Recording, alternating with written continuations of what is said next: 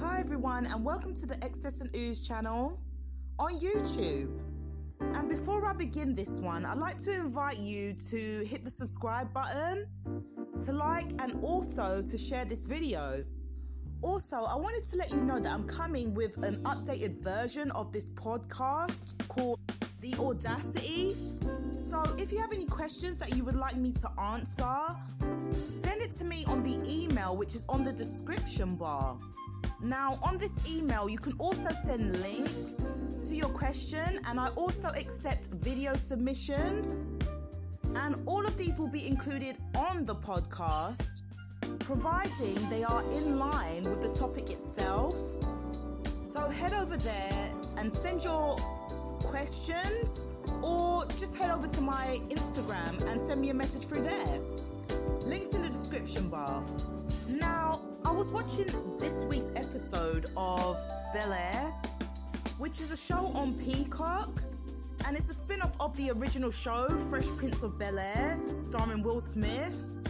And he executive produced this show, so it's actually a good show. So I've been watching it this week, and it was this scene in particular which got me to come up with the title of this show. Let me roll the clip.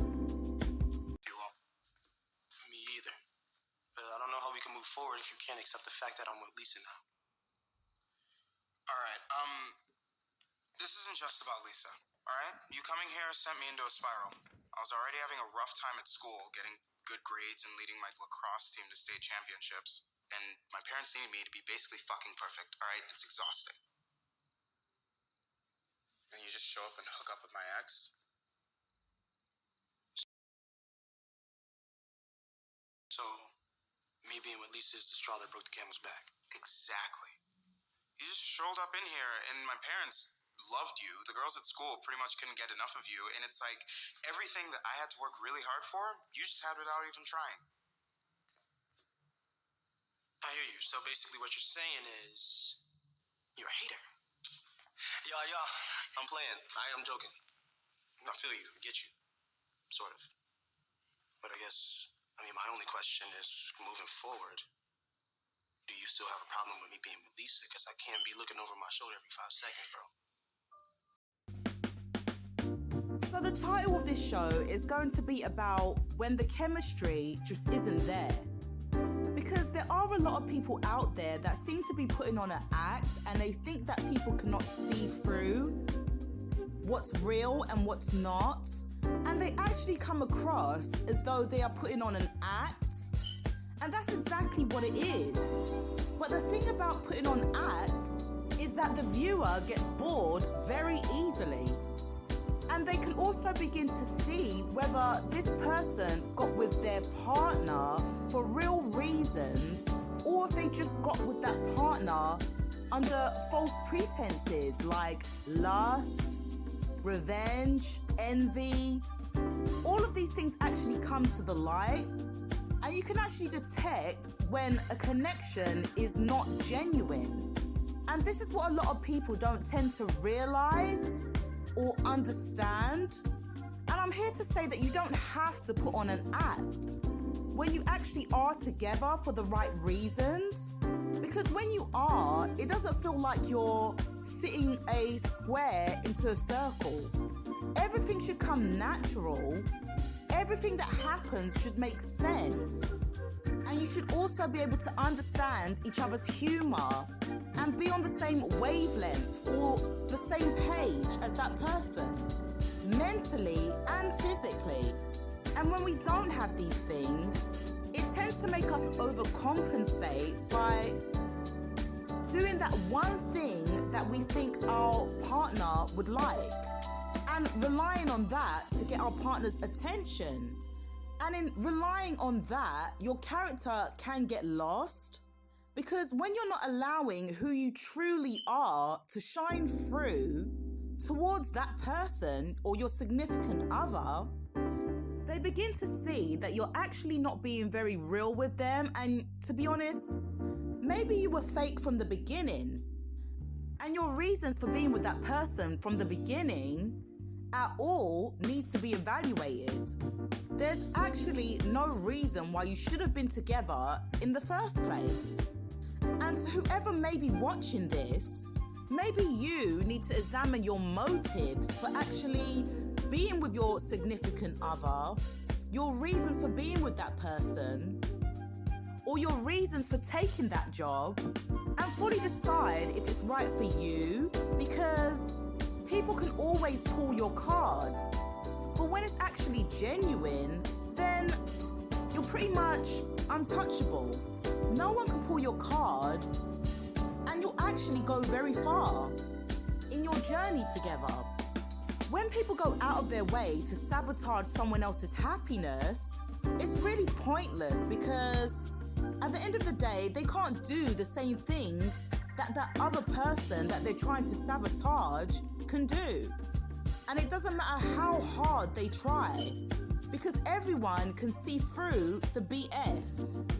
In putting on ads for a person that you may want to be with, you are essentially lying about the person that you are you're also giving a false sense of submission to make that person feel that they are somehow secure by your side. But they quickly realize that this isn't the case because you're so busy playing by the book of logic that you're neglecting the things that that person actually wants you to do.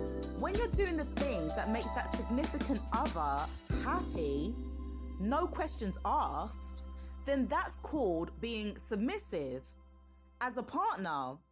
I personally think that what a lot of women get misconstrued is they think that being submissive is rolling around and sticking their tongue out and going, ah, yes, that's perfect. But being a yes woman can get you into trouble in the long run. And I think that men, you actually need to worry about if your woman is a yes woman. If she's not going to tell you like it is, and she's only going to tell you what she thinks that you want to hear, then that's the type of woman that will definitely lead you into danger and down the wrong path.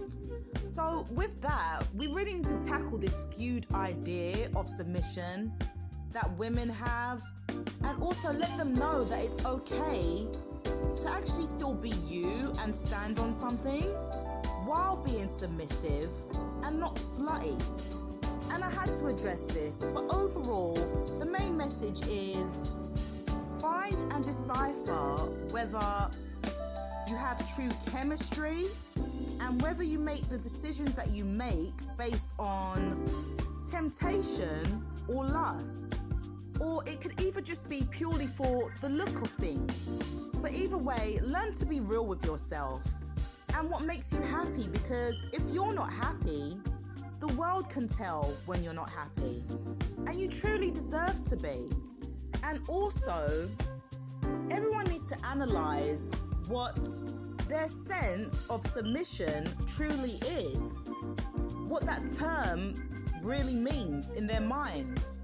Because there is a sector on this platform that's purely dedicated to finding women that are submissive. And ultimately, it's going to be really hard to find that. If no one really knows what a submissive partner is, it's a problem because most people are going off of what they think a submissive partner looks like. So that's all I have to say on this. Now, I actually have to go back to watching this show because I don't know why it makes me laugh. Just seeing the new version of Carlton and his um coke sniffing ways, and Jeffrey is almost like a hitman or something. It's actually quite hilarious. But you guys have to tell me what you think and put it in the comment section down below. Can you tell when people don't have a good dynamic together? And how does it make you feel when you see it? Because for me, when people force things that ain't supposed to be forced, it makes things feel uncomfortable and awkward for others. Just like in the case of Will confronting his cousin about the situation with Lisa and the feeling that he must have had prior to that. Have you been in any awkward situations like this felt like you just had to be honest with yourself because you couldn't keep up with the fakery anymore? Put it in the comment section and you may be in one of my top comments for the week. And who knows, maybe a gift could be on its way to you. I know this one might have been a bit harsh, you guys, but it had to be said. So, who better than me? I do tend to veer off sometimes, but this is the Excess and Ohhs channel, not the bird watching channel. We provoke thoughts over here.